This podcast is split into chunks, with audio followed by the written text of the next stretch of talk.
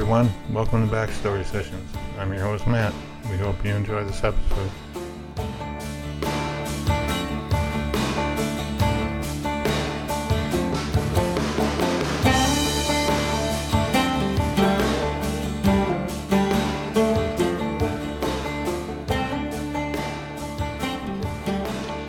Hey everybody, it's Pat, and I want to welcome you to this episode of Backstory Sessions. I'm joined today by my co-host Matt. Hey Matt, Hey, Kat. Hey, everyone. How are you? tourism Matt. This is going to be a great episode. Yeah, lots going on, I hear. Well, uh, travel, you know, I know is one of your favorite things, and um, Indeed. uh, so, um, you know, how far like north have you been? What's your You mean like due north, or just how far north have, like, in the U.S., or? uh, any place like the? Have you been to the North Pole? No, I have not. I have I- been to, um, I have been to, The South Pole? no, I have been to, like, uh, the Boston area. I Okay. went, went to Martha's Vineyard once, and I was out in Vancouver, which is northern Washington. Yeah, so like northwest. Yes, northwest. Yeah. I've been to northeast to Maine. I haven't been that far. I've been only been to uh, like the Boston area, which is also northeast. So Yeah, that's true because it's um Yeah. you know, it's very close to Maine. Uh, well, you know, relatively speaking. right. Um so south. Um what's the southernmost point? Um, I was in the Caribbean. Um, you know, probably five or six different places in the Caribbean as as far south as I've been. To my, I would say, well, I don't know. I think Texas is probably my southern point. Um, I did not go to Mexico, so I'm not, you know, that. I'm not sure. I, I was in San Diego. I don't know if that's farther south than parts of Texas, but I've been to San Antonio, uh, and Dallas, and Houston, and places like that in Texas. Well, I did get my first speeding ticket ever uh, in Killeen, Texas. So I don't know how south that is, but Killeen, I will always remember you for that. First and first and not the last, or is it the only? Uh, it it was not the only, but you know, I did smarten up shortly thereafter. So um, I think I have gotten three total. Three bad. speeding tickets? Yes, yes, all speeding. tickets. Wow, that's surprising. I mean, I've seen you drive, so and I know I know you Oh. don't. No, I know you don't drive real fast these days. I so- don't know. That was, you know, when I was young and foolish. Ah, Uh, I see. Now I'm just foolish. I got one speeding ticket, but it was dropped because they, I got pulled over doing like 80 and a 55 or something, and they dropped it because they gave me a DWAI, which is ability impaired. Uh, I had a couple drinks before, and you know, so don't drink and drive, kids. no, definitely do not do that. Um, That was like a hundred years ago in New York, so don't do any of these things except for travel. right, speeding. Travel is good. Travel's good. Um, speeding, all that. Right. That. Um, so I know that you left the country. Uh, so you have traveled, uh, as you mentioned. You you've uh, been several places in the U.S., but um, you know you went to the Ukraine. I did, yeah, yeah. No speeding tickets there. Um, so have you traveled uh, internationally to other places? Um, no, but I mean, well, uh, like you know, Caribbean is international technically, I guess, because you know, I went on a went to Antigua and then I went on a cruise and And there's like six different places there that I went. So, and they were all different countries, technically, I guess. But um, no, I mean, like other places in Europe, I have not. Although, you know, I want to. Yes, yes, I know that you do. So, you know, I, I feel like um, there's a lot to see that, you know, we haven't, either of us haven't seen, but we've covered a, a good part of the U.S., I think, altogether, although Alaska or Hawaii, I did not hear us mention. I have not been to either of those. No, my son has. He spent a year and a half or a year on a cruise ship in Hawaii. Wow, you know that's exciting. Yay, Justin. Yeah, yeah, he, he liked it. Got some great pics too. Wonderful. You know, sometimes though, um, some great things can be right in your in your own community, and and you might not even know about them. That's true. Yeah. Uh, you know, they say in your own backyard, like you you you know, you might be looking and you miss the thing that's right in front of your face. So I think this could be the case here. Um, you know, tourism, there's so many opportunities for adventure uh, just within driving distance of where we live. Yeah, there's certainly lots to do in this area for sure. Um, you know, I, I keep hearing about this moonbow thing. Um, you know, I'd, I'd like to see that someday. Well, uh, you know, this is the weekend that we could be there seeing it. However, we're doing the podcast. Although I would be very surprised if um, the moonbow doesn't get mentioned in the tourism interviews that we're going to do. Okay. because I mean, the the moonbow um, is a worldwide I feel like a worldwide tourism draw to this area. Is it like the only one, or is it? Are there others? Or I'm I'm not. I know there there used to be another one, and I don't know if it's like gone. I guess the tourism, when we get into the interviews, they'll tell us. But um, I think it was one of two in the world. So no, wow. that right here, you know, in our neighborhood, basically, and I know something else that's in the neighborhood. Well, um, the KFC Museum. Yes, um, Colonel Sanders. And I think anytime you mention that you're from Kentucky, someone's going to say, oh, a KFC. I mean, I honestly, in my experiences, that's been the first thing that people always bring up. Usually it's it's like the Kentucky Derby or bourbon or something like that when I say Kentucky. Interesting. Well, I don't know. Maybe it looks like I'm a chicken lover or something. yeah, it could be. Well, I mean, I guess we're going to hear about that and uh, lots more things. Um, uh, I know there's a lot of festivals that happen this time of year. Um, Yes, absolutely. A lot of festivals, and we're, we're uh, two of them. Two of the of the big ones are um, in the communities we're going to be uh, talking to their tourism directors today. So we got Corbin, Kentucky, and then we also have London, Laurel County, Kentucky. Um, we had hoped to add Knox, so we would have the whole Tri County area.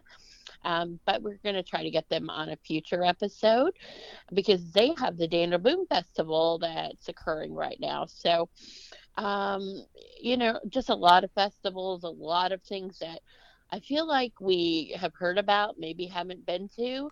And then I just feel like there's going to be some things that neither of us will expect to be in this area that we're going to find out about.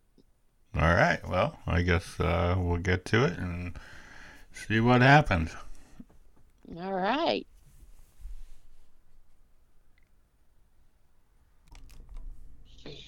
Maggie, I want to welcome you today to Backstory Sessions. We are so excited to hear all the great things that are happening in Corbin. Well, it is such an honor and a pleasure to be a guest today. We're uh, very, very excited to be able to tell people all about the fun, exciting things we have coming up, you know, through the fall and the holiday season, kind of to wrap up 2022. It's probably one of the busiest um, tourism times, I would imagine, with the holidays and all the activities coming up. It is. You know, a lot of people um, think that summer is our busiest time, and it is in terms of uh, tourists actually coming into the area. But during the the fall and um, you know late fall season, we tend to be extremely busy facilitating family friendly events. Um, that help to serve the guests that are in our area as well as locals alike. So, um, it's a super busy time. It's our favorite time of year.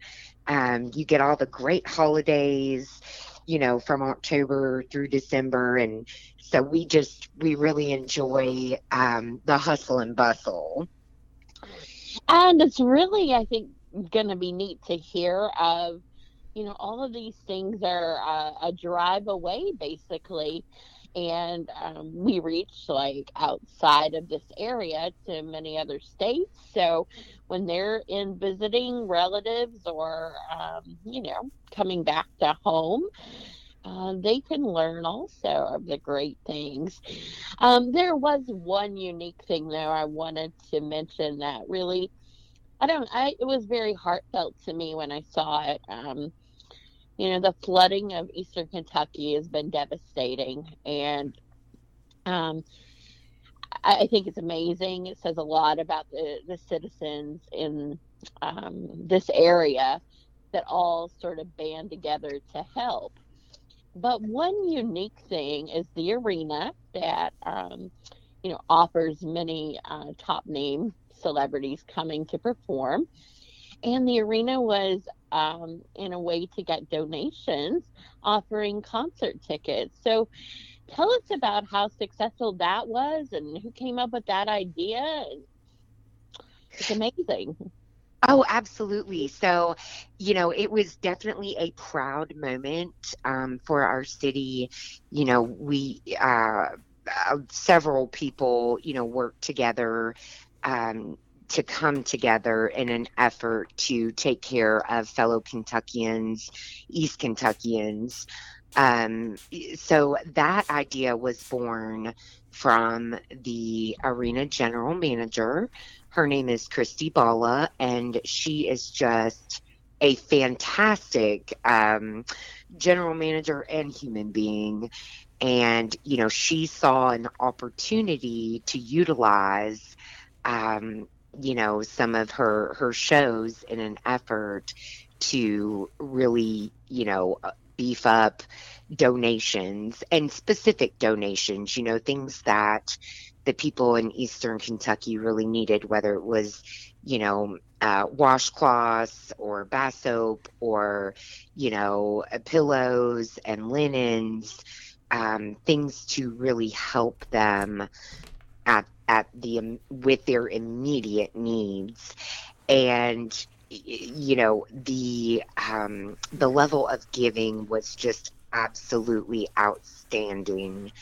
Um, not only you know local area tri county area citizens showed up to contribute but you know we had people from Tennessee because we're only 25 miles from the Tennessee state line. So, you know, we had um, surrounding uh, states and communities come in and help.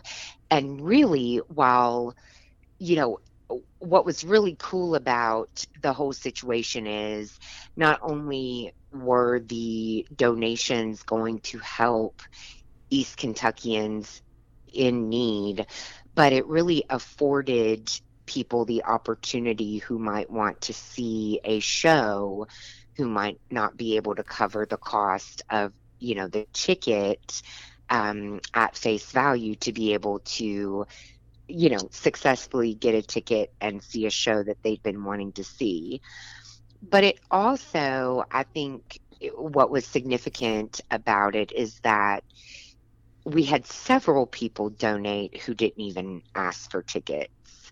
Um, you know, I mean, they just they wanted to help. They, you know, saw that there was a place, you know, that would accept their items, and you know, they just willingly gave um, in an effort to help. And I know that the arena staff um, basically filled, you know, a full size U-Haul and took it, you know, over to Hazard, Kentucky, and, you know, was able to get the supplies, you know, through the Red Cross and FEMA, you know, with the help of those organizations, were able to get the supplies to where they needed to go. Um, and I know that, you know, uh, Christy ended up giving away 20, uh, 2,500 tickets. Wow, that's amazing. Yeah. So it was it was a great humanitarian effort, and it was again just a very proud moment for our city, um, and really I think just displays what it means to be a Kentuckian.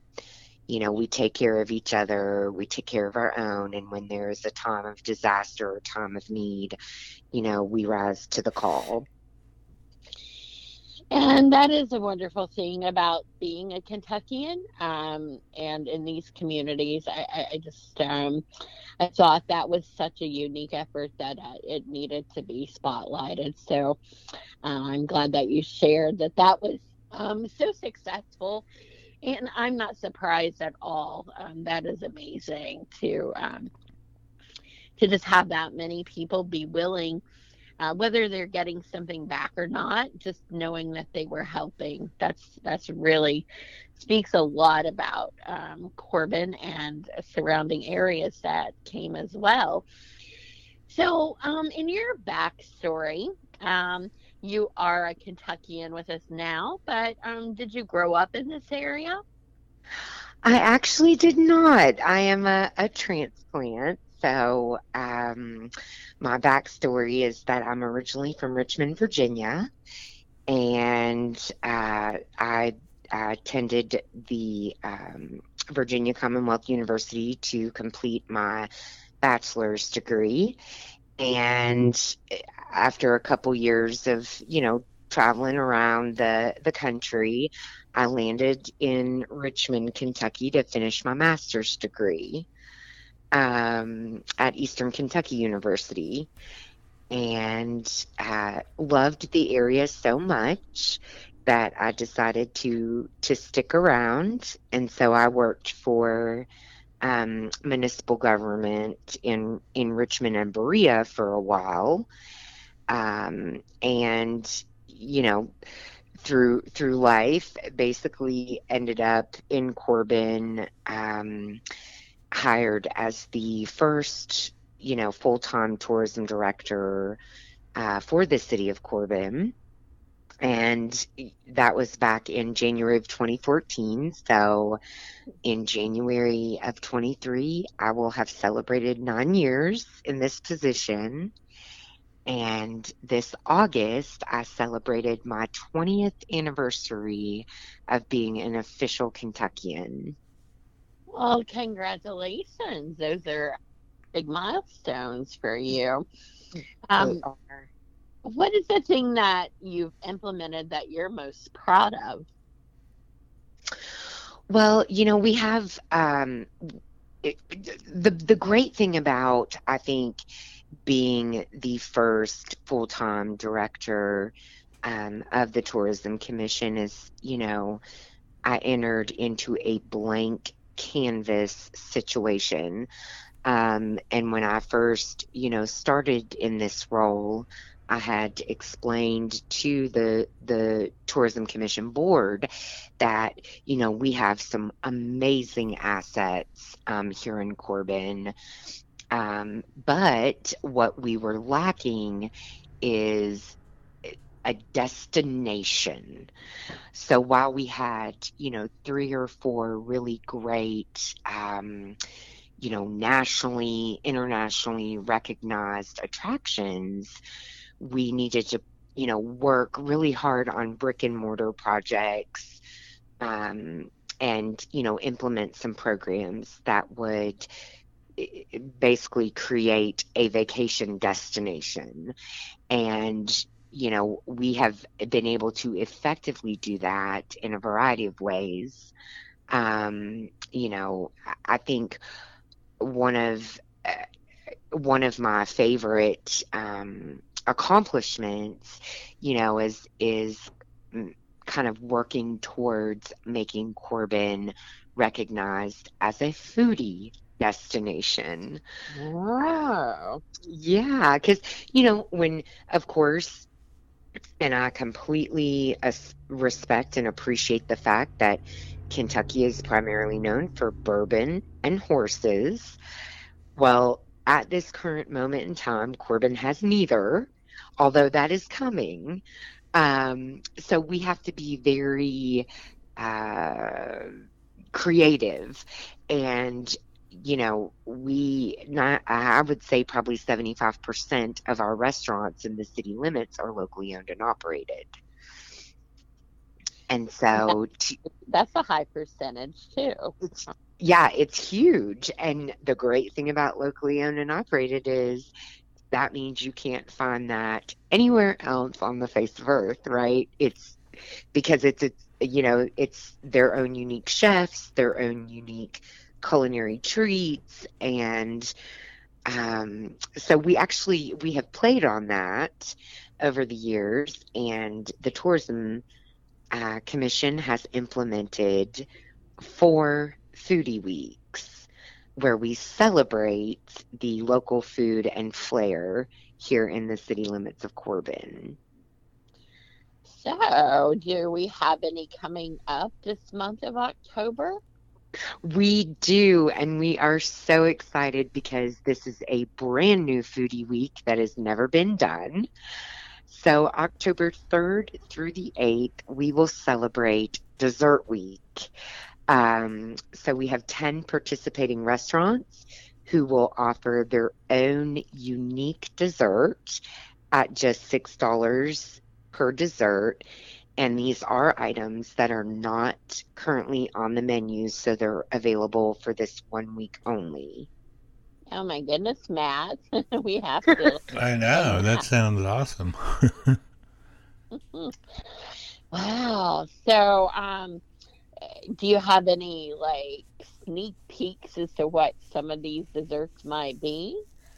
Sure. So, um, you know, the Depot on Main is going to do a uh, banana pudding cheesecake.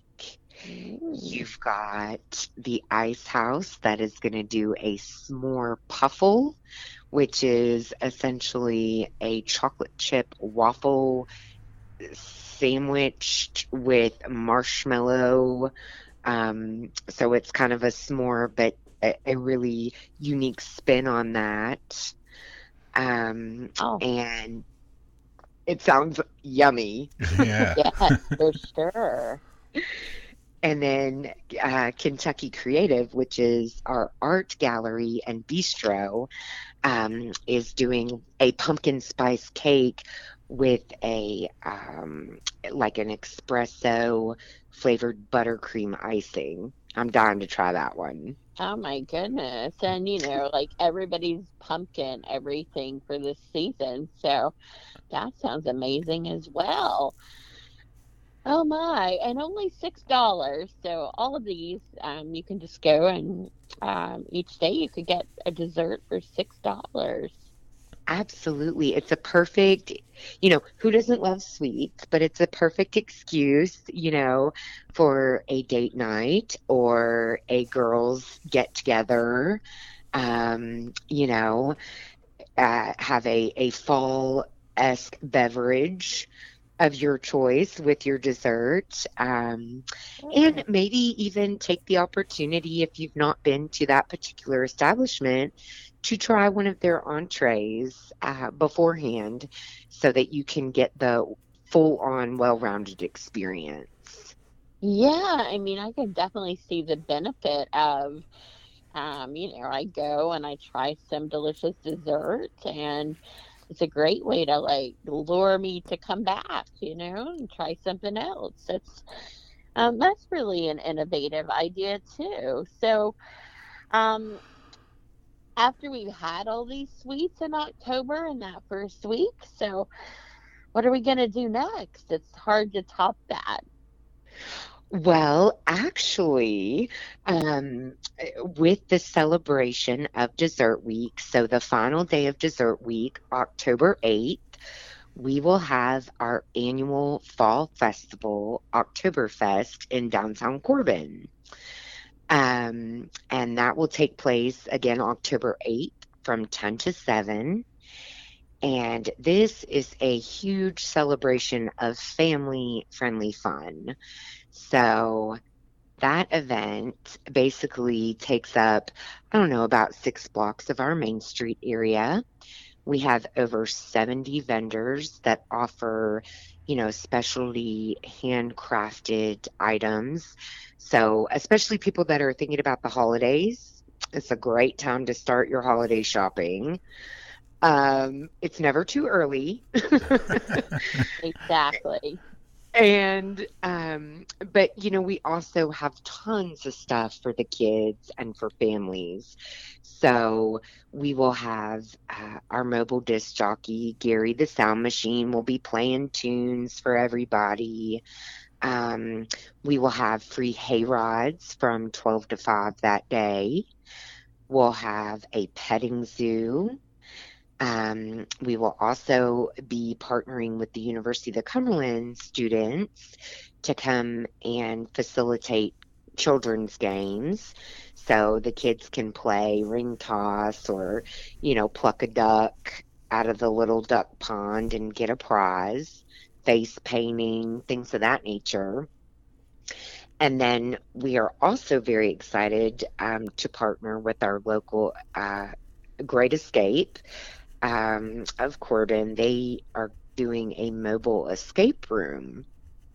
Oh, so quite popular. So Oh yeah, it's become huge. So we just thought that this would be a fantastic addition to this event.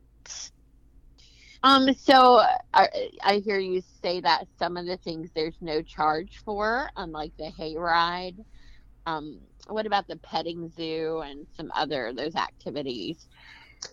Yeah, so all of the activities themselves are completely free of charge.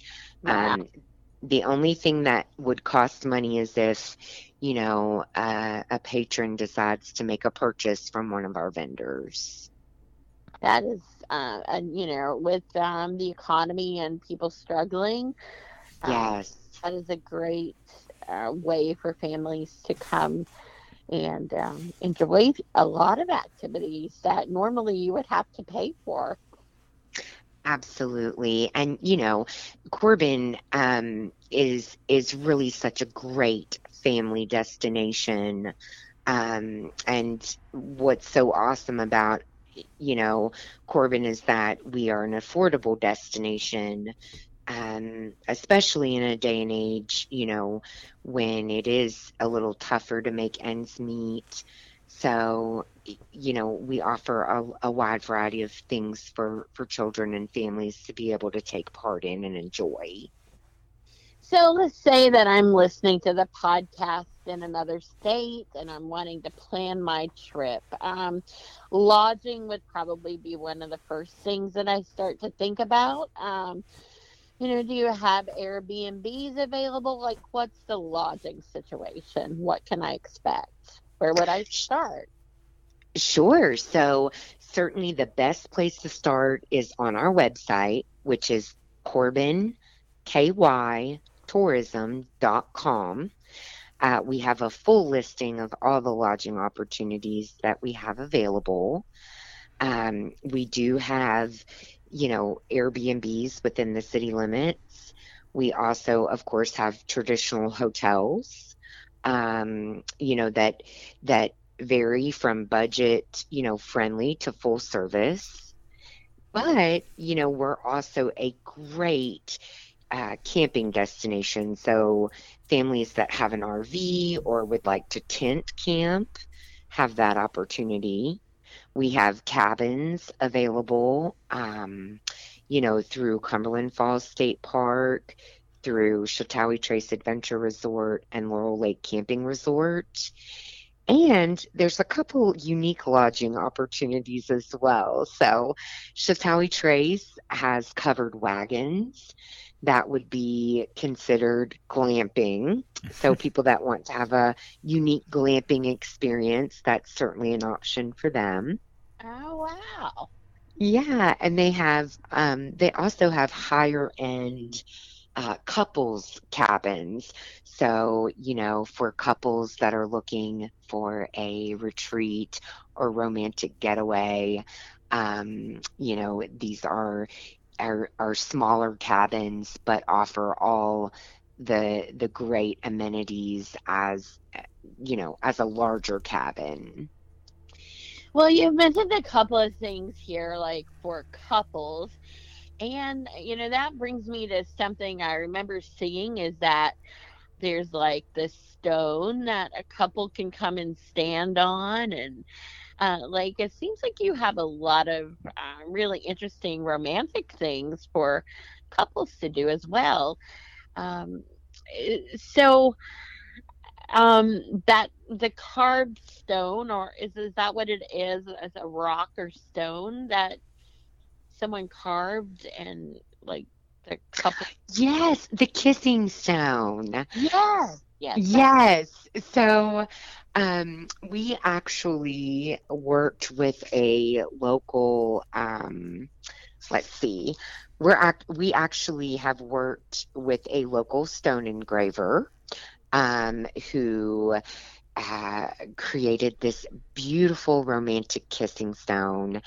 And we were able to get that installed in um, in in a most beautiful romantic area of town at the Engineer Street Bridge, which is actually a historic bridge that sits on the National Registry of Historic Places.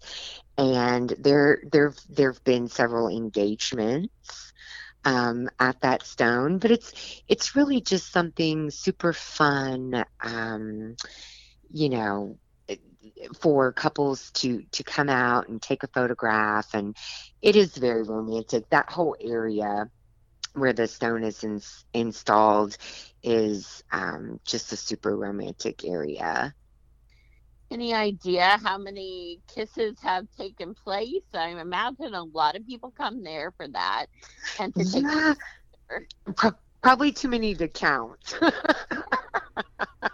well, that's also another unique thing. Um, you know, it's just Corbin just seems like such a wonderful place. Um, so I've got my lodging. Let's say I've decided, you know, where I'm going to stay. Um, so if uh, what other activities um, do I have to look forward to so I can kind of decide if I want to come in October, November, December? Sure. So, you know, um, this could be romantic for couples or great for families or a girls getaway. So, you know, we have um, actually there are three attractions in Corbin that are really, you know, uh, on a bucket list must see. So, Corbin is home to Cumberland Falls, and yeah. we call the Cumberland Falls the Niagara of the South. Um, the falls is 260 feet wide and drops about 65 feet. So um, it is absolutely stunning. Uh, there are many beautiful fall days when you see a rainbow. Um, and but the most unique thing about the Niagara of the South is that it is home to the only moonbow in the world. Wow. So uh, people, and, and I'm sure listeners are like, well, what is a moonbow? So the moonbow is a natural phenomenon that occurs on the night of the full moon.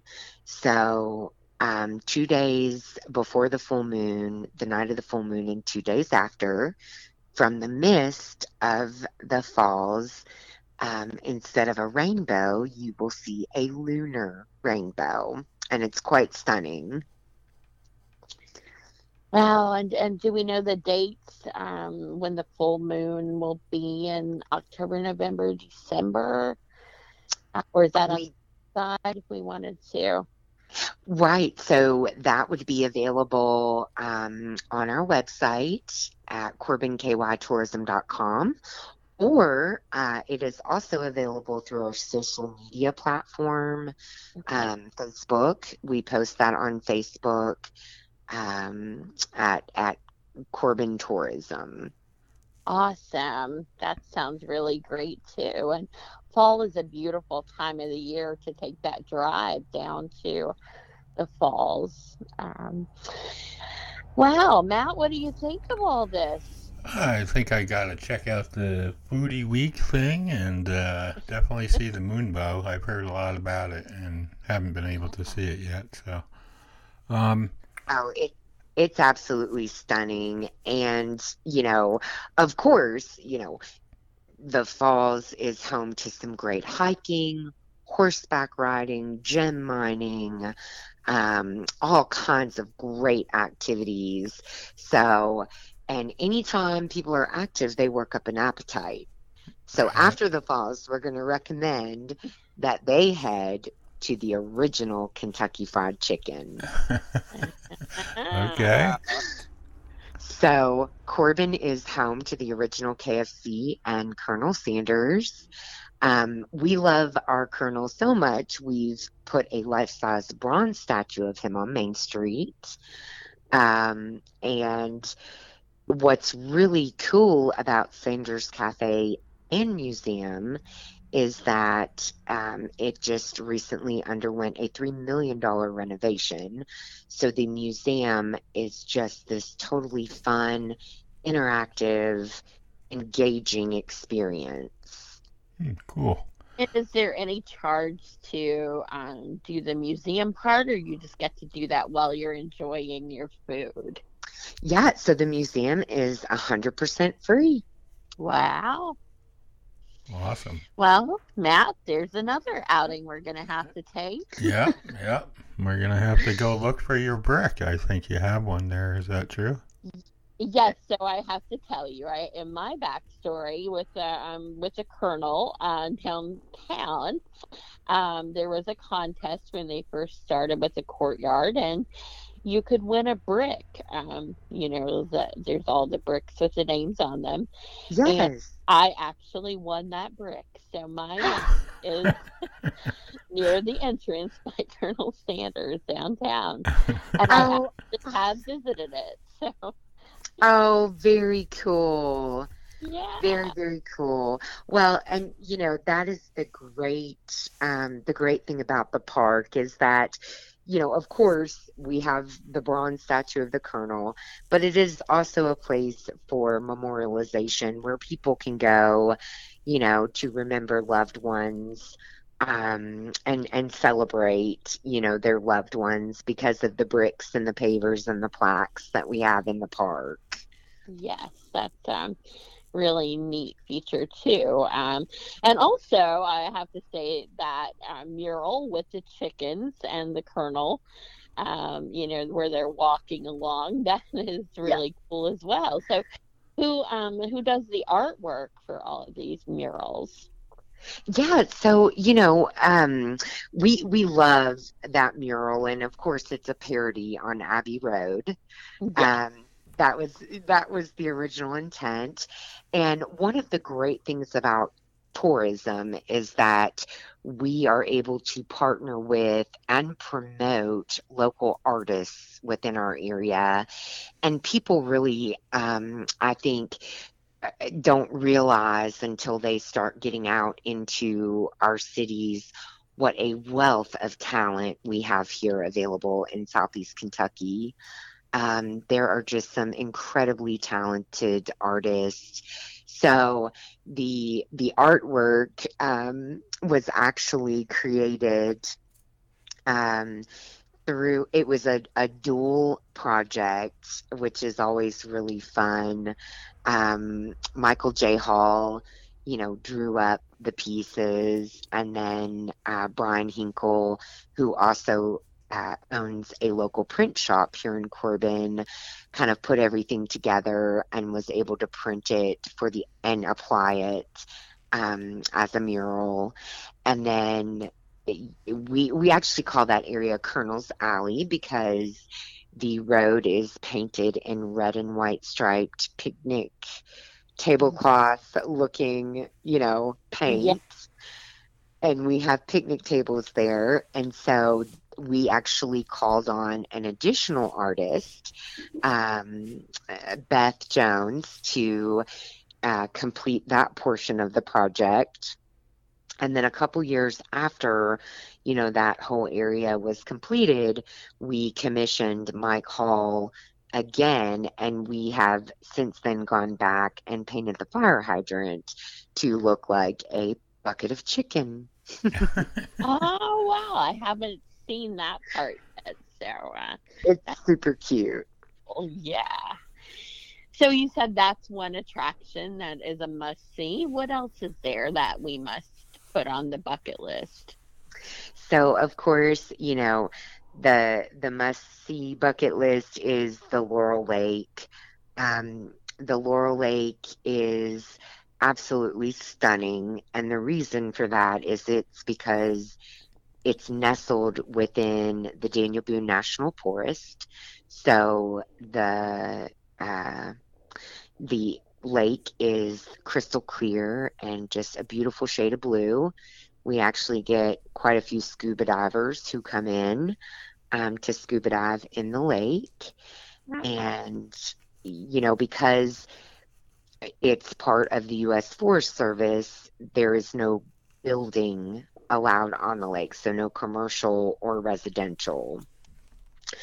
And that really helps um, continue to attract and maintain wildlife, you know, to that area. So, um, you know, it's it's great to be able to see the variety of wildlife, you know, that inhabit the lake. Uh, we have, you know, of course, two full service marinas. So if people are interested in renting a pontoon um, or a houseboat, they can certainly do that. And it's just a really it's a source of a lot of great fun for people. And of course you know laurel lake is much smaller than uh, lake cumberland which is you know the lake that a lot of people know in the state of kentucky but it has its own attributes it's a completely different vibe so everybody enjoys something different and we have something different to offer Great. So, what about accessibility um, as far as people with disabilities who might be planning a trip to Corbin? How accessible is Corbin? So, um, Corbin is very accessible. You know, the Cumberland Falls is accessible, you know, via wheelchair crutches. Um, it's a very short paved path to the viewing platform directly off of the parking lot. Um, you know, the marinas are also accessible, um, and other access points on the lake are also accessible, being that they are paved and, um, you know, flat in terms of slope. You know, um, the original KFC, uh, Sanders Cafe and Museum is accessible. Um, to all, you know, to all types of mobilities. So um, the Engineer Street Bridge, the park, we've we've been very mindful um, to be inclusive with our attractions and our destination. Wonderful. So when we move into November, um, Thanksgiving, and um, what happens? What's the big event for? It's I guess that's getting ready for the Christmas holiday. But um, what's going on in November? Well, so November is quite a you know November is a big fun month for us. Um, again, you know we love our Colonel. So November 12th, we will host our third annual Colonel Sanders Half Marathon and 10K race. Um, and it is just loads of fun. We uh, do custom medals with the colonel's, you know, image on the medals. And that race actually draws people in from all over the nation. Um, we get probably 30% of our participants are from out of state. And this year we actually added a one mile kids race. So that way, um, the kiddos, you know, that want to participate have an opportunity to do a much shorter, you know, distance. So uh, that event is always just really fun. We do a, a, wide variety of different things, and it's a humanitarian effort. So every year we donate the proceeds from the race to a humanit- humanitarian group. Um, last year we were able to give $10,000 to the Corbin Community Backpack Program.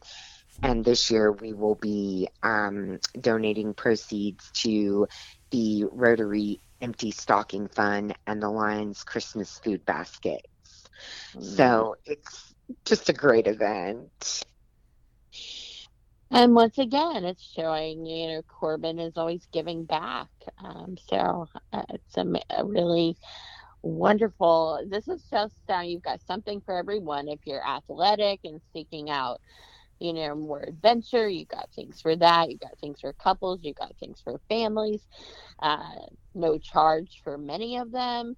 You've got food, like a yes. whole of food. Um, so like several times a, a year. Uh, for it's just um, seems like you have everything. So. Um, for the arts person, uh, you you've mentioned that there's a lot of talent uh, if you like singing, acting, watching plays, uh, movies, what do you have for that type person? Yes, so I'm super excited to share with everybody that Corbin is home to the Kentucky Playhouse, which is our local community theater.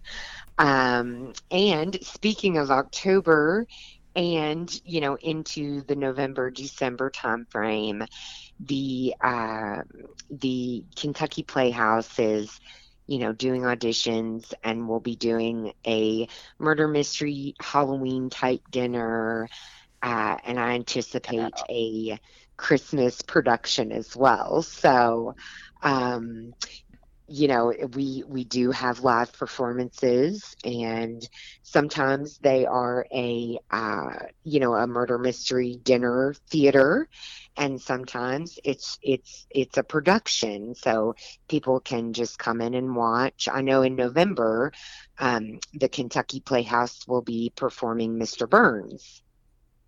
Oh. so any any simpsons fans out there will certainly enjoy that well, that's exciting to um, have that opportunity to see shows um, because there's not a lot of opportunity at this end of the state. So mm-hmm. it's great to have that in Corbin.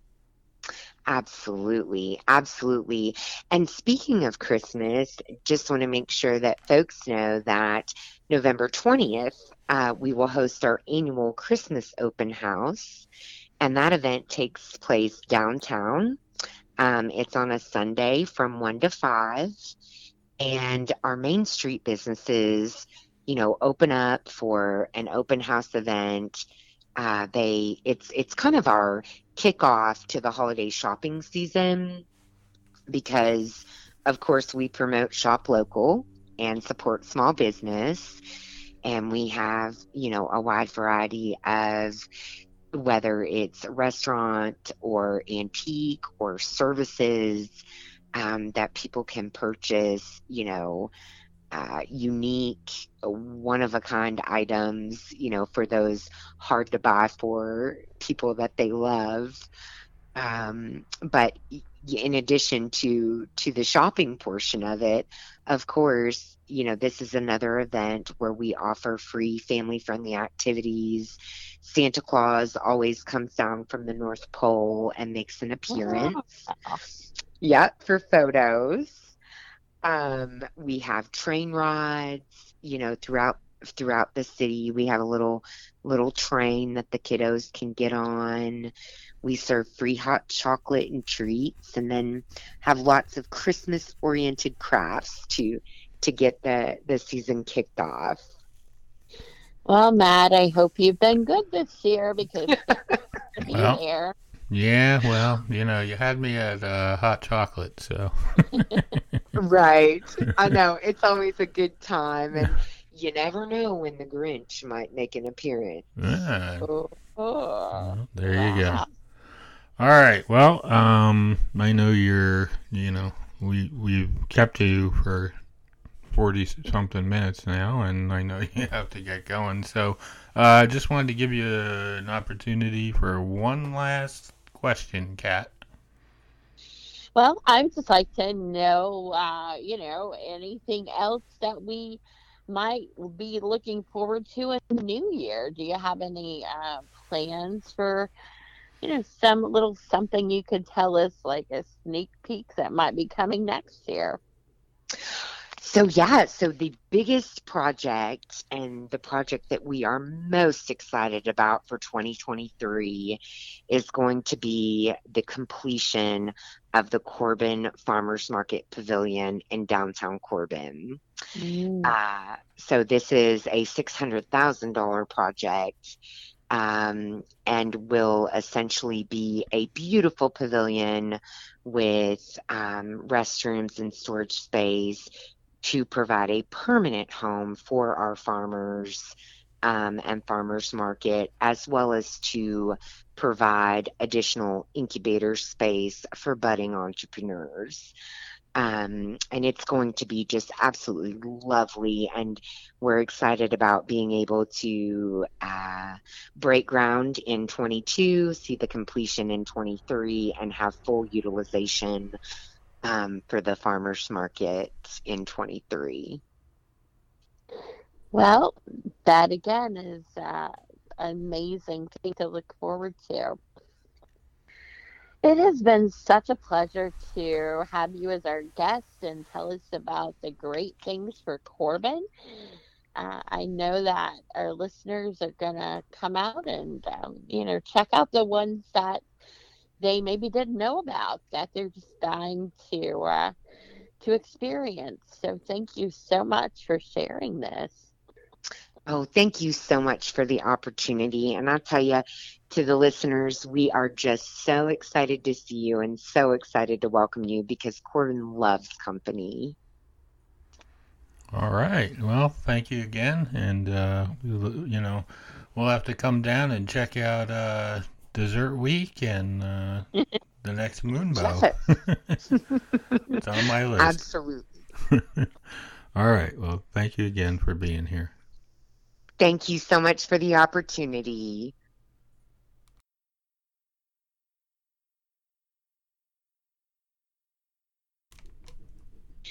Kelly, I want to welcome you to this episode of Backstory Sessions. We are so happy to have you today and talk about tourism. Well, thank you so much for inviting me. And there is so much to talk about, see, and do in London, Laurel County, Kentucky.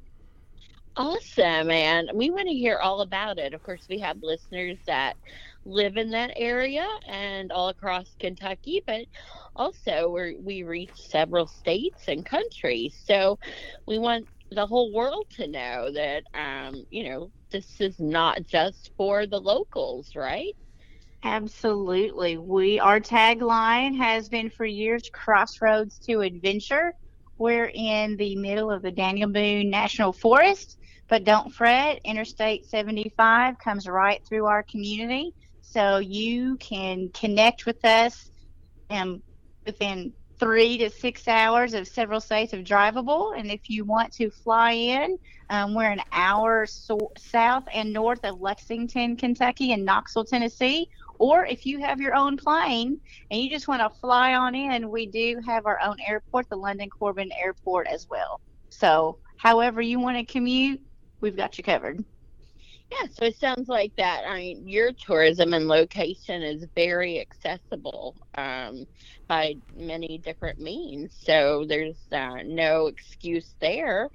Um, you have had uh, recently uh, one of your huge tourism events. I understand the Chicken Festival. I think like that is something worldwide that people have heard about. So, uh, tell us a little bit about what the Chicken Festival is and how it got started, and just everything we need to know.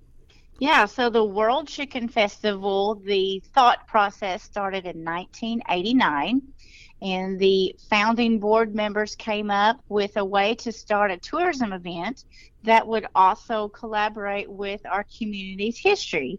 If you don't know, Colonel Harlan Sanders' first original restaurant that is on US 25 is in southern Laurel County in Corbin, Kentucky, um, also called as Sanders Cafe and Museum that was the inspiration to build the World Chicken Festival downtown London, Kentucky. So when it started, the thought process in 1989, they were scrambling on a timeline because they wanted the festival to kick off in September of 1990. Now, I'll give you a little pop quiz. Do you know why that would have been so important? I'm guessing it must have been an anniversary of some kind related yeah. to Harlan Sanders. Or, That's right. That is or, correct. 1990 uh, would have been his 100 birthday. Oh, that's right. You win. You you you win the trivia. Um, you get a high five from London, Kentucky. It would have been his 100th birthday in 1990. Awesome. So they really wanted to start that. And actually, we just celebrated on September 9th, um, would have been his 132nd birthday. So. Wow. So that was really important. And so we started the last full weekend in September um, actually our local school system in Laurel County, they have no school on Fridays for the since 1990 um, to, to commemorate this large festival. It's one of the largest festivals in the state. Um, over the course of four days, of course, we usually have beautiful weather in September. About 100,000 people will come through downtown um, over the four days. It is a free festival. And the whole mission of that is it is actually a, uh, 501c4 nonprofit organization. We want to help as many nonprofits as possible. So the only food vendors that are at the festival are have collaborated with nonprofits. I'll always give an example. Years ago, uh, the national org- organization Alex's Lemonade Stand um, was there, and they were able to make like $10,000 selling lemonade just for that organization. So mm-hmm. for some nonprofits, it's one of their largest fundraisers of the entire of the entire year. Um, but not only is it fun carnival rides and fun foods and crafts, and we also have fun, unique contests. The Colonel Sanders Lookalike contest. We have the Rooster Tail Mullet contest that has been a fan favorite. And when we first launched that last year, I thought like the most people would be in the 18 and up category, like rocking out the 80 mullets, like that too would be there. But the elementary and middle school category blew up. We actually got some emails that people were upset that we didn't have a baby category. I'm thinking, it's a baby. What? They don't have enough to have a mullet yet. So people were really passionate about that particular contest. Um, we have a say it with me clucking, strutting, crowing contest. Ooh, you got to be careful when you say that one. Um, but there has been a lady that has participated in that for the past like 15 years. She wins it every single year. Like, so that contest is just making mannerisms of a chicken. Um, so it's a lot of family entertainment, fun entertainment.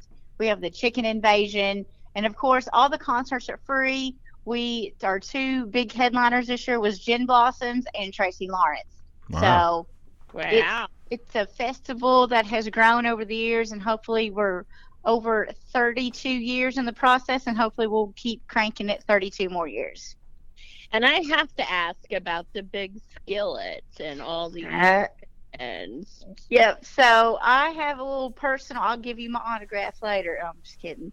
So the skillet was not um, did not happen until 1992. Originally, they had the skillet on a trailer, um, just a display, almost like a photo op, because of Colonel Harlan Sanders and and and just in that honor. And someone said we should cook chicken in that thing. So then, when you start a new idea, you might as well go big or go home. So then they started looking at the Guinness Book of World Records, and maybe they could make the world's largest skillet. So they were starting to look for inspiration.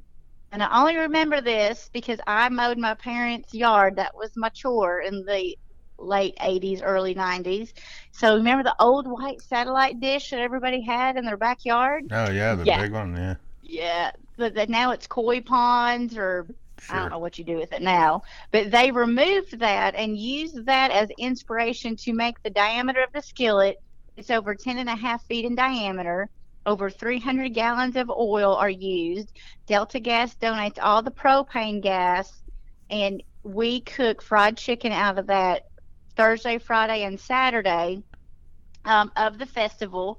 And it's just it's a great thing. Now apparently there's a difference between a skillet and a pan. So our friends in north carolina they have the world's largest frying pan but that's one open because i've got hate email on that as well but this stainless steel skillet is in quarters so just to let you know those are different um, Mm. but London Bucket created a stainless steel skillet back in 1991, and it started out um, in 1992. And actually, in 1999, we had to cre- construct a new skillet um, to keep that tradition going. So it's um, it's an amazing feat, and I will say I'm not biased, but the chicken is phenomenal in there. well, Matt, have you ever seen such a thing? Um, I have not. Uh, you know, I, I've no, not, not that I recall. One of these years, I'm gonna have to get down there and see it. Yep, it takes a whole team of volunteers. We have large rakes to help, you know, push and move the chicken around. And it's, um, if you get on YouTube and look over the past 30 years, there's been plenty of media to come cover um, the skillet. And it's just, it's an amazing thing. It takes three days to assemble. Hmm. And then, unfortunately, we don't cook chicken on Sundays because it takes that amount of time to drain all that grease and to clean it up and, and make downtown London beautiful again for Monday morning. A lot of backstories and, um, you know, even the individual items in that festival. Uh, so you said you were mowing your parents' yard uh, at that time. So let's get a little bit of your backstory. Uh, did you grow up in Laurel County? I did. So we moved to Laurel County in the early 80s from Cincinnati. And I actually moved here right before I started school. And um, growing up, I mean, I've, I've lived here. I've, I've, met my husband in a neighboring county in Pulaski County. We went to college together at University of the Cumberland. And in my prior career, I was a licensed massage therapist, worked at Baptist Health um, in the labor and delivery area and um, would help be a massage doula for patients and teach baby massage and CPR and did that for about 20 years and had shoulder surgery and decided massaging in that industry for another 30 years probably my shoulder wasn't going to last Mm. so it, um, I have a degree in communications and public relations, and I love London, Kentucky. And this job position opened um, at the London Laurel County Tourism Commission, and I took a stab at it and interviewed, and I have found my new dream job. So I've been with the Tourist Commission since 2018, um, helping coordinate the festival and just promoting amazing outdoor events all throughout um, the year for outside visitors to come visit London, Kentucky. It sounds like you did find your uh, dream job. Uh, do you, looking back, um, do you think that tourism was your? Do you ever wish that had been your career from the very beginning? Well, interesting that you said that. So, my dad, Ken Harvey, was actually a tourism director from 1986 to the late 90s. So, during my summers, I actually worked here in this office. That's now my office of bulk mailing back before there was the internet would have to sort stuff by zip codes and the blue stamps like i have a little bit of anxiety when i see a stamp floating around i'm like oh my gosh i remember that so i just remember my dad always wanted me to help out front to learn how to give directions to be friendly to customers and it was also probably like free babysitting in the summertime and, and free help back in the day um, it's interesting. So back before my dad was in tourism, he worked for Kmart's. That's how we actually got to London. And I remember if I took a garbage bag around and picked up cigarette butts out of Kentucky or out of Kmart's floor at lunch, I could get a chocolate chip cookie for all my hard work. You know, I flashback forward, I think that is so wrong. There's no way that that would even happen now in 2022. but that so my father did great instilling hard work and and not being scared to talk to people and being hospitable. So i do think it was subconsciously in my dna um, of course when you are a young adult um, dad always trying to encourage me to go in this lane and i thought that's you. I want to be my own person and have my own career which i'm glad i did was in healthcare for so long but i'm definitely um, really glad that I I made a U turn and veered back uh, definitely in tourism. Yes, you listen to Dad in the end. It sounds Ah, shh, don't say that too much at the end. I just if we record that, let my 16 year old son hear that. That you know, I, hopefully that will reflect in 20 more years for him. Um, the pandemic, how did that affect tourism, or did it? It definitely did affect tourism. Um, we were fortunate enough in our community, we did not get hit as hard as other urban communities like your Louisville and Lexington and Knoxville's. Um, I was at my office. It was the day after my sister's birthday when the whole world shut down. And I just thought, is this even real? Oh my goodness. And all of us in tourism were kind of worried about our jobs and how do you promote, you know, travel when, you know, we're not supposed to be going anywhere. Mm. So there was about six months of everyone scratching their heads and, you know, now everyone knows the four letter word Zoom. Um, I actually had several conferences by Zoom and trying to, you know, bob and weave and, and go with the punches and and so our community was affected, but not as heavily as other communities that we were really lucky. Just where we're located on Interstate 75, it really, I think, was a benefit for that. And most people, that was the first time um, outdoor tourism. That's that was the only thing that was allowed. Mm. Um, being in your group of family and going out, so know, you couldn't find a bicycle, you couldn't find backpacks, you couldn't find hiking boots, and you know we're located, you know, Crossroads to Adventure Outdoor. We are premier location, so we did see lots of new faces starting new outdoor hobbies, whether it was kayaking or fishing at Laurel River Lake or Rockcastle River or hiking on the Sheltowee Trace National Recreational Trail. I think that's where that was our niche demographic, and so that really helped us rebound when other communities were struggling. Well, uh, that's definitely, you know, turning something that was so negative and um, turning it into a positive. So, um, location, location, location, I Yeah. suppose. Um, we definitely had to have some unique ways. Um, the KTIA had highlighted one of our tried to think outside the box, and it's embarrassing now, but we played Pictionary live from my office, and I tried to draw Pictionary pictures of where people should go outdoors. You should see my picture of trying to to draw Van Hook Falls and and you know treetop adventure and bicycles and it was a struggle but it it made people engage and it made them thinking, I don't know what she's drawing, but we need to go there. so it worked. yes, I will have to get some of those to promote this episode. Some uh, photos of your drawing. Oh, yeah. I don't know about that. I'll just send you the JPEG of the actual place. There were more laughing emojis during that episode than anything. And I thought, well, I, I get an A for effort on that. That's about all I got.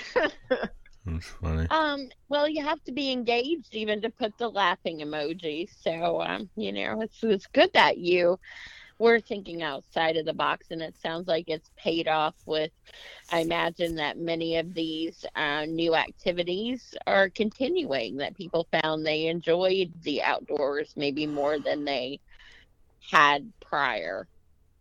Yes, and it was having that. So this past um, few months ago, we had the Kentucky Bigfoot Research Organization come to London. This is their second year of presenting. And so a lot of people, you know, watched paranormal activities and Bigfoot and just kind of outside the box that had to engage outdoors. Mm. And we, unfortunately, you know, we had the flooding in eastern Kentucky. And we had a family come to the Bigfoot Research Organization group seminar that talked about, you know, sightings throughout Kentucky. It was really educational that they brought their entire family. And during that presentation, we found out that family had lost their entire home. They were devastated in the flooding.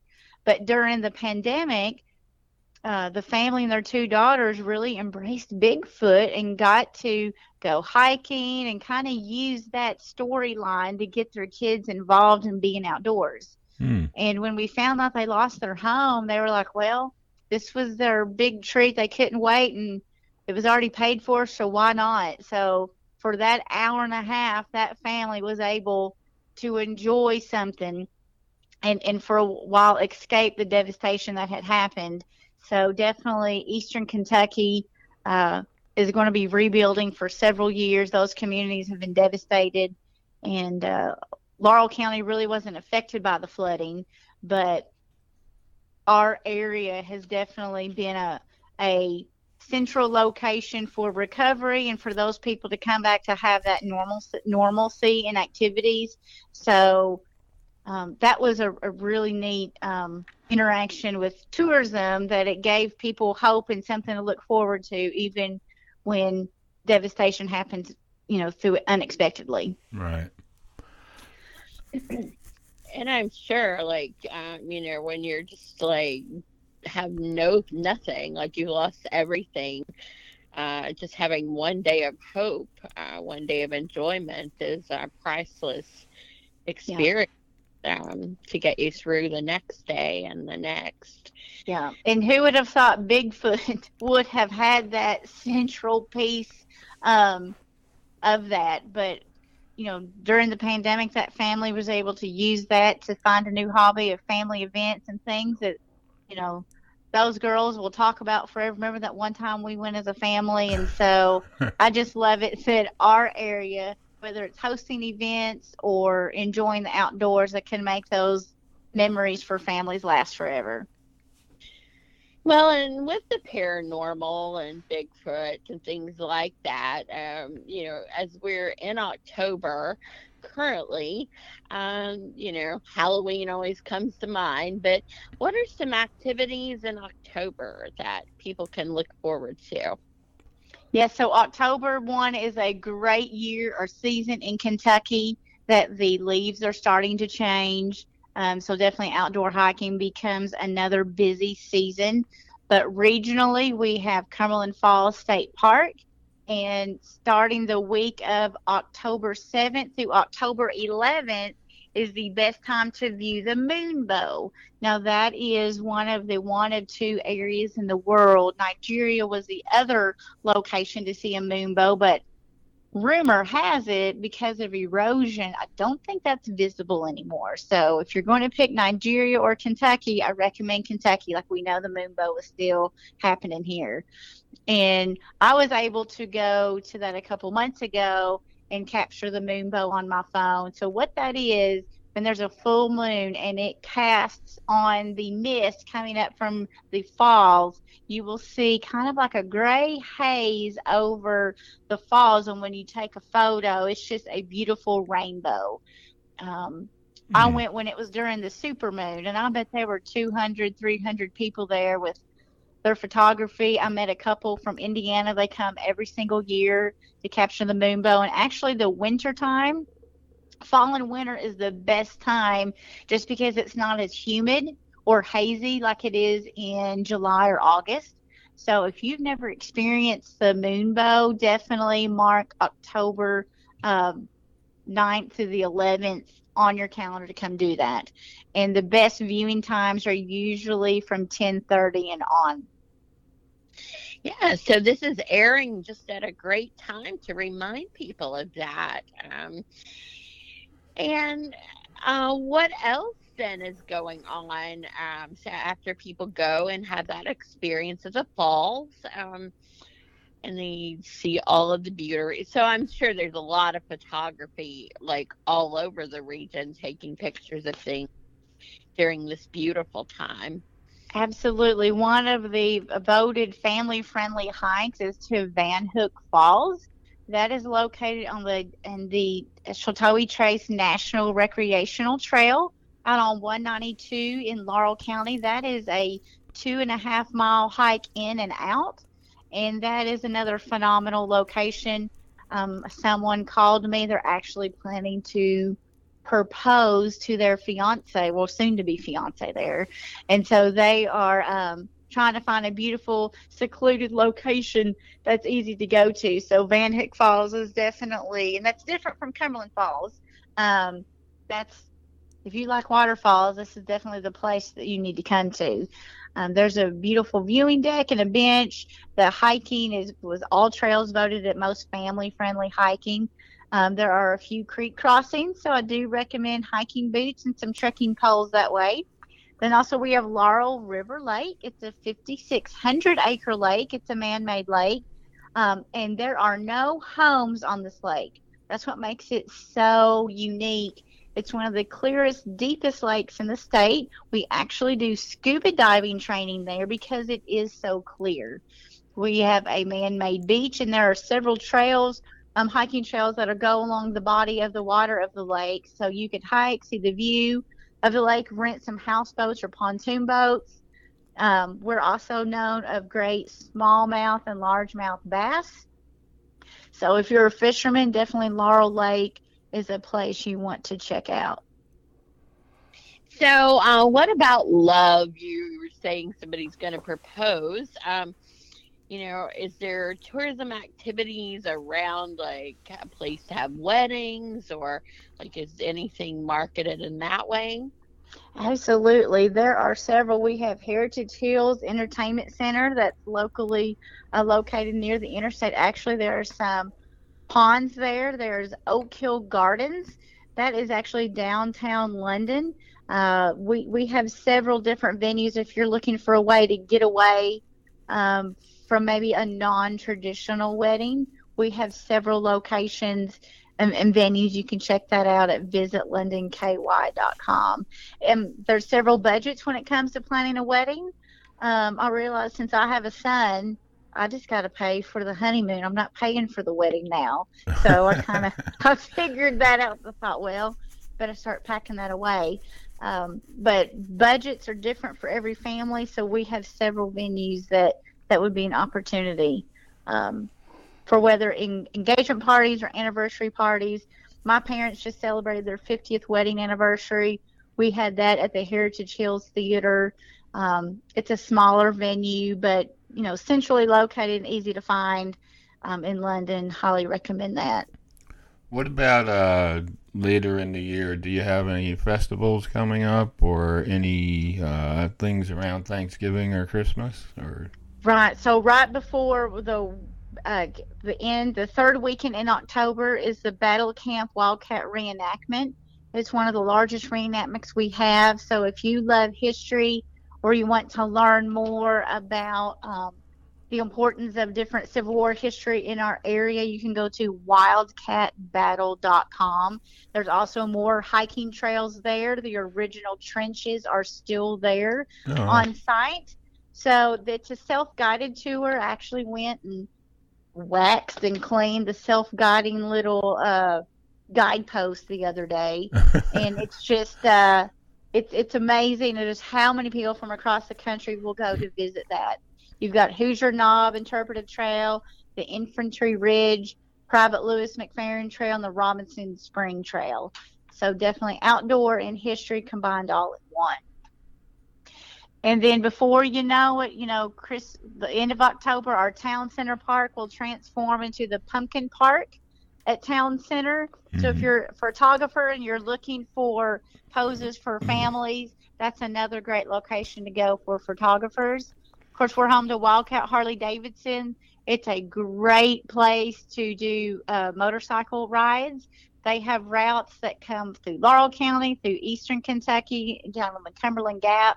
So there's always something every weekend there. And at the theater, if you love music, we ho- host the Heritage Music Series. That will be October 22nd and 21st.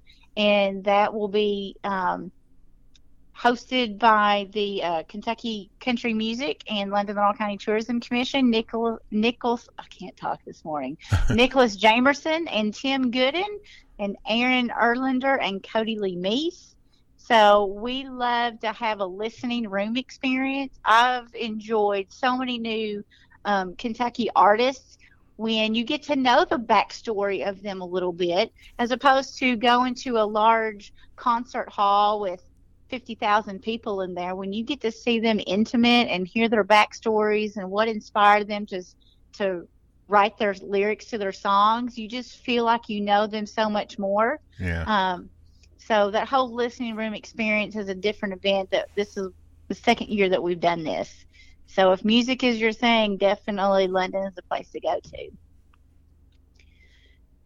And then of course, before as soon as Thanksgiving's over, like Christmas is right around the bend, and lights around London. That was actually inspired during the pandemic, where the Laurel County residents really get together and decorate their homes. We have a driving map for people to go look at decorated houses. I did that as a kid growing up. It's one of my favorite memories as a child. And then our town center park will transform into a winter wonderland. We have a large Christmas tree that does a 15 minute different medley of Christmas songs and it has graphics that go around the tree and the day after Christmas last year, it snowed about three inches, and it was like a Hallmark channel. It was it was perfect. So people love to get in the Christmas spirit. Of course, we have a very large Christmas parade, the Randy Smith Christmas on Main. That's always uh, the first Friday of the month, so that will be December second. Um, so definitely mark your calendars for that.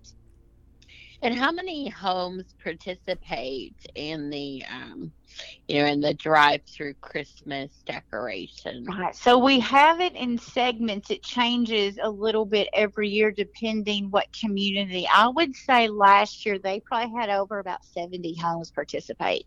Wow. So that's really hard to drive that whole route in one evening. So, you know, our there's 60,000 residents in the county. So we try to map that lights around London driving tour in sections. So if it's the East Bernstadt section or downtown section or Keavy or, you know, western part of the county, that way people can go, we're going to go here this time. And, and make their little route. And then you could go online and vote for your favorite home. And all of those proceeds go to the Laurel County Shop with a Cop program. So anytime we have events, we try to partner with a local nonprofit. Um, it's always beneficial. And one thing that is amazing that our community has, we have a community orchestra, and they always have a phenomenal uh, event. The London Community Christmas Orchestra will be Saturday, December 3rd. Um, at 7 o'clock at First Baptist London. That is um, a large church that the orchestra has gone on for years, and not a whole lot of communities can say they have their own orchestra. So that's something that's definitely unique.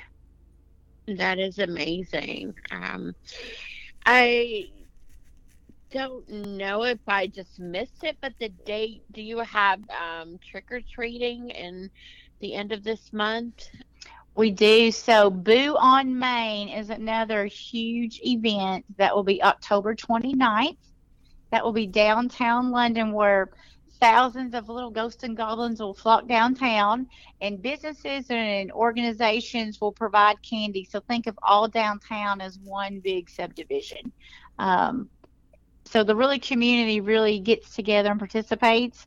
And also Levi Jackson Wilderness Road Park, they have a camp spook within their campers. So Levi Jackson Park also is kind of transforms into this wonderful um, Halloween family friendly um, atmosphere. So, if I'm traveling, um, what's lodging like? Um, do you have Airbnbs or um, you know how how do i work that out into my plans absolutely on our webpage at visitlondonky.com under accommodations we have everything divided by exits depending where you're going to stay we have lodging hotels on exit 41 38 and 29 and if you have an rv and you're still camping because the fall is still it's, it's the perfect time to be camping and RVing. Um, we have all that subcategorized, and we have lots of short-term vacation rentals, whether they're downtown London or they're on the lake at Wood Creek Lake. Now that is a much smaller lake. That's where our water source comes from, and that's about a 900 acre lake. That there are Airbnbs on the lake. So if you want to kick back on the deck and just view and bring your kayak and just kind of chill by the lake, Wood Creek Lake, that's a great option if you want to stay there. But on Visit London KY, all those Airbnbs are all listed. Just take one click and that'll take you right to their page where you can reserve um, your stay. Uh, so another question I have is about accessibility. Um, maybe for wheelchairs or people with disabilities. Uh, how accessible is Laurel County in these activities? Right, so our downtown area is very accessible depending on some of our hiking trails. Um, going to Van Hook Falls, that don't recommend that. That may be limited. There are lots of trails on Levi Jackson Wilderness Road Park that would accommodate that. One great thing um, that they just expanded is their uh, Rose shelter, where they have spent quite an expansion on uh, special playground equipment for those that maybe have special needs. My sister lives in a nursing home, um, is is is bound to a wheelchair. So I don't know what the term is, but it's she has one of these at her residence where you can put the wheelchair on the swing set itself so I don't yeah. have to remove her, but the wheelchair is actually able to swing, just kind of like a like if an infant was in a swing, the wheelchair is actually in the swing to swing. So I know someone um, that has a, a family member in a wheelchair. That's definite a plus. That way, all kids can play together. Awesome. Um, and what about collaborating with other areas? Uh, I know you've mentioned a little bit about neighboring counties. Uh, are there any? I know there's like um, huge yard sales, you know, that extend from state to state. Um, what else do you do to, you know, maybe coordinate some tourism with other states or areas? Right. So the US 25 and 80 are adjoining. Um, just missed it. October 7th and 8th was the Kentucky's Boone Way yard sale, but that usually happens one in the spring and one in the fall. Um, and that goes all the way from Richwood, Walton, Dry Ridge, Williamstown, Sadieville, Georgetown, Richmond, Berea, Livingston, London, Corbin. That if, if finding your special treasure, that is something you want to do, that's definite um, something to put on your list for 2023. But we are part of the Daniel Boone region, so we definitely try to collaborate. Of just the Daniel Boone National Forest is something all of us in Eastern Kentucky um, are so proud of and share. And when it comes to partnering, um, you know, Kentucky's known for its horses, of course, Kentucky Fried Chicken and bourbon. And we are home to Cumberland Stave um, in East Bernstadt, Kentucky, where we can schedule private tours to see how the bourbon barrels are made. And our next tour is actually October 12th. That is a Wednesday. It's free, but you have to go on Visit London KY to reserve your ticket because it is limited to a small number. All right, Matt, that sounds like very interesting for you. Yeah. if it wasn't a Wednesday, I would do it because I'll, I'll be Uh-huh. out. I'll be out in Shelbyville. Yeah, so definitely people can schedule those private tours with us. That is something that's a new kind of partnership with Cumberland Stave. And uh, just based on the number of people, we're going to try to accommodate for people's schedules, and hopefully, moving in 2023, we can do more um, more events.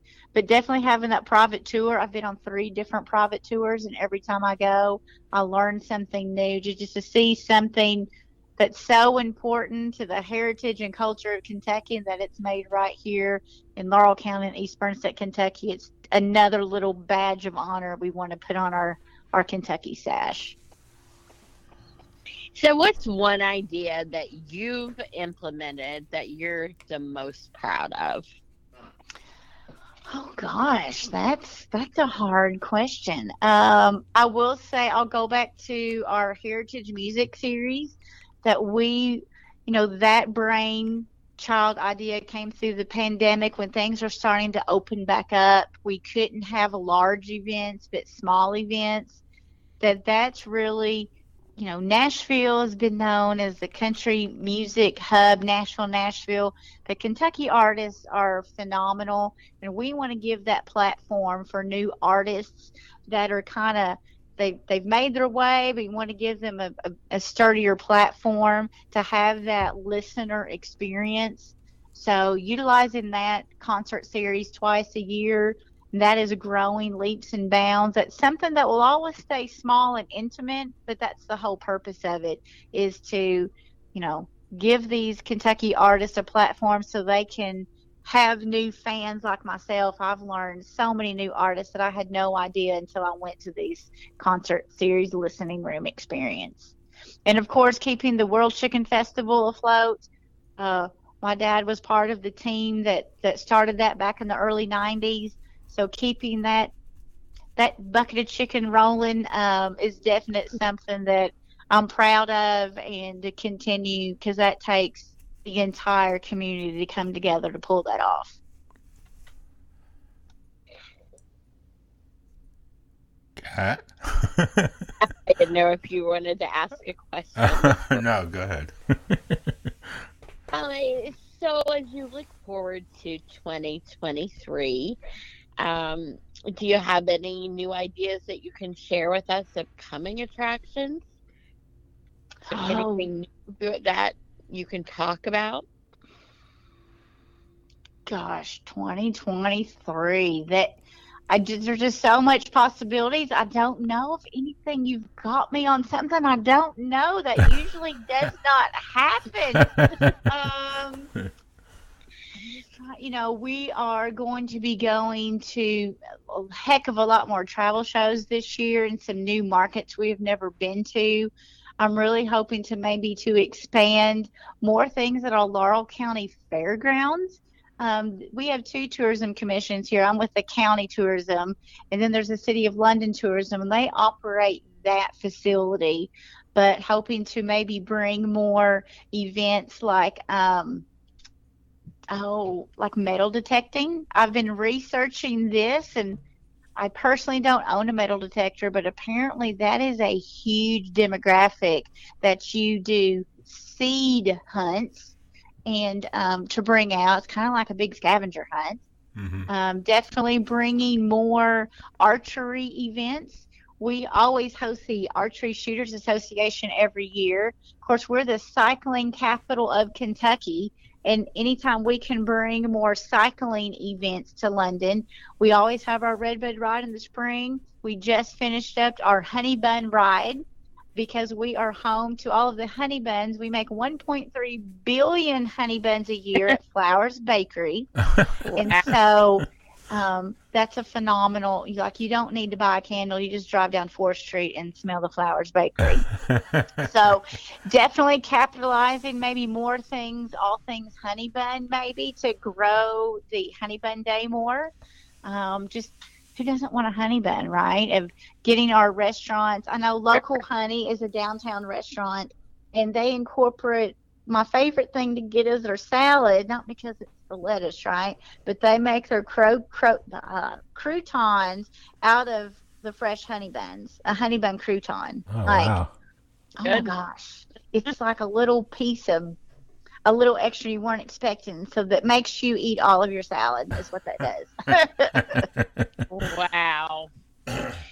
Um, what about you know with the the passing of the Queen? Has the Abbey because you have a kind of London-based restaurant. Um, has there been any uh, activities related to that? You know, just giving our condolences. I know when that was announced, we made you know a social media grievance um, from London, Kentucky to London, England. Uh, that is just something that you know she was 90 97 97 I, um, in her 90s, definitely. yeah, definitely in her 90s on that. And that is something that, you know, in tourism, we anytime we can partner something international with cities, you know, London it's itself, I believe, is the fifth largest London in the United States. Um, so anytime we can partner with that, but as opposed to, you know, I think they're still having a 14 hour wait, is the news I heard today, of just to paying the respects yeah. um, to the Queen. So, as opposed to, you know, the Abbey, the downtown restaurant, they do great incorporating, you know, things of, of London, England there. Uh, but that is something that will probably not just be a couple days, but that will be, you know, grieving for several months. Sure. Um, uh, what about the film industry? It sounds like with all of the, you know, the natural beauty of the area, uh, it, has there been a partnership with um, people making movies or films there? In the past, so we have some definitely historical buildings. The old Bennett College, um, it's on a national historical marker. I know some people have looked out to observe, to maybe brainstorm. But in Levi Jackson Wilderness Road Park, the Mountain Life Museum, the Kentuckian was filmed there, and the actual with uh, Burt Lancaster and the original jail windows are still attached to it when they filmed that back in 1955. Wow! Um, so that was kind of a neat history. You can still see that today when you go through the uh, the museum at Levi Jackson Park. But definitely the, the film industry is starting to come back now. Um, for COVID, everything was kind of kind of low bearing, but those are things that are definitely they're on the rise potentially for 2023. Um, definitely with all of our outdoors and Laurel Lake and Wood Creek Lake.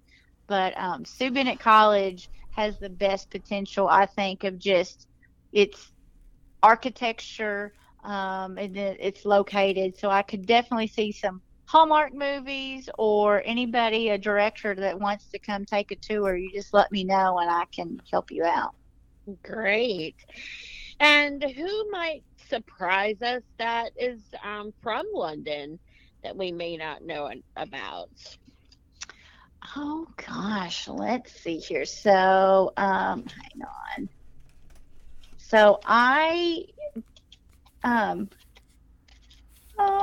so if when my mother gave me a plant, um, and I killed it. She gave me an air plant, and I can kill anything that's green, unfortunately.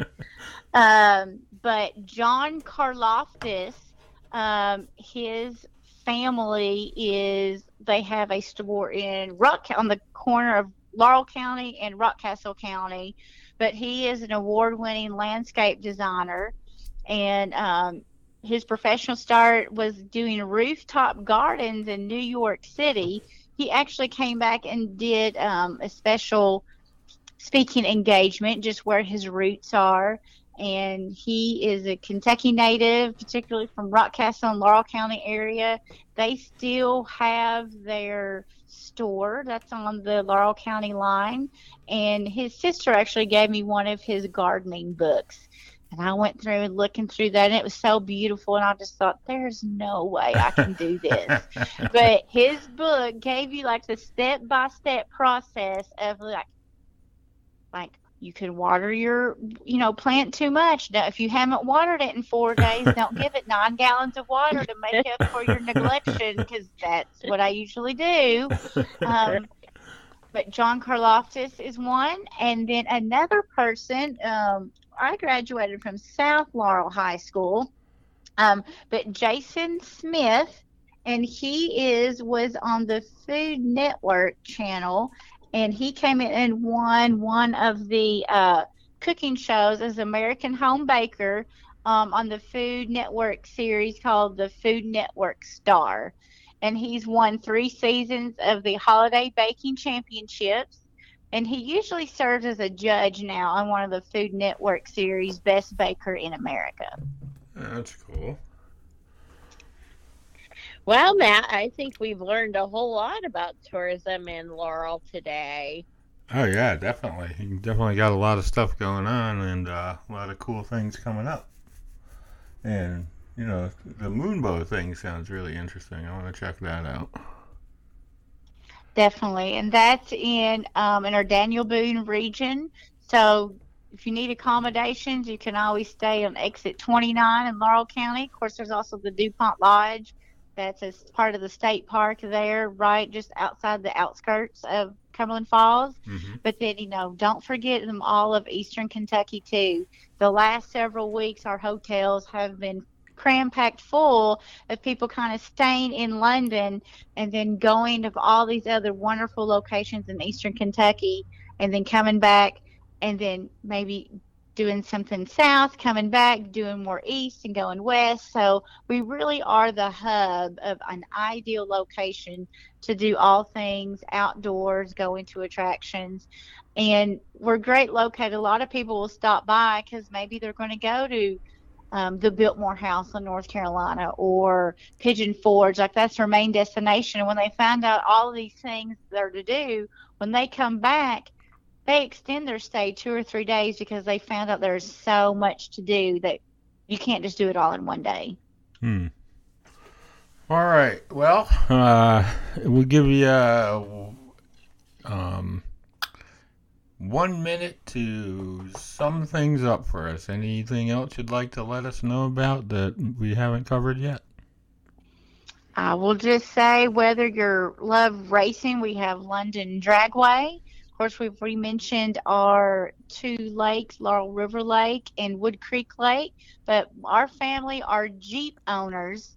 Um, that's our midlife crisis. is the is the Kentucky Adventure Tour, and that is over 900 miles of off-roading on gravel roads and back roads all throughout eastern Kentucky. And there's about 30 ish miles that go through Laurel County. So if you are a part of a Jeep club or you have a Jeep and you're looking for somewhere to get out, whether it's an easy route or you want to get your winch and you go on hard threes, like we do not do that. We do the easy stuff. Um, but definitely outdoors, whether you're Jeeping, we have Wildcat Off Road Park. So if you have an ATV and you want to get that out in the mud, those Jeeps and ATVs, that is year round. Whether it's in the winter, it's snowing, or it's in the springtime or in the fall, it's absolute great time to get those expensive toys out and to use them as recreation for sure. We've got lots of shopping downtown London of cute boutiques and just everything that you may want to do to definitely check out the Sanders Cafe they recently did a uh, multi-million dollar renovation on US 25 to definitely see the birthplace of Colonel Harlan Sanders' original Kentucky Fried Chicken. You definitely want to put that on your list as you come through London and Laurel County. All right, Kat. Any last words? Well, I just want to thank you for being our guest today. Uh, it's amazing.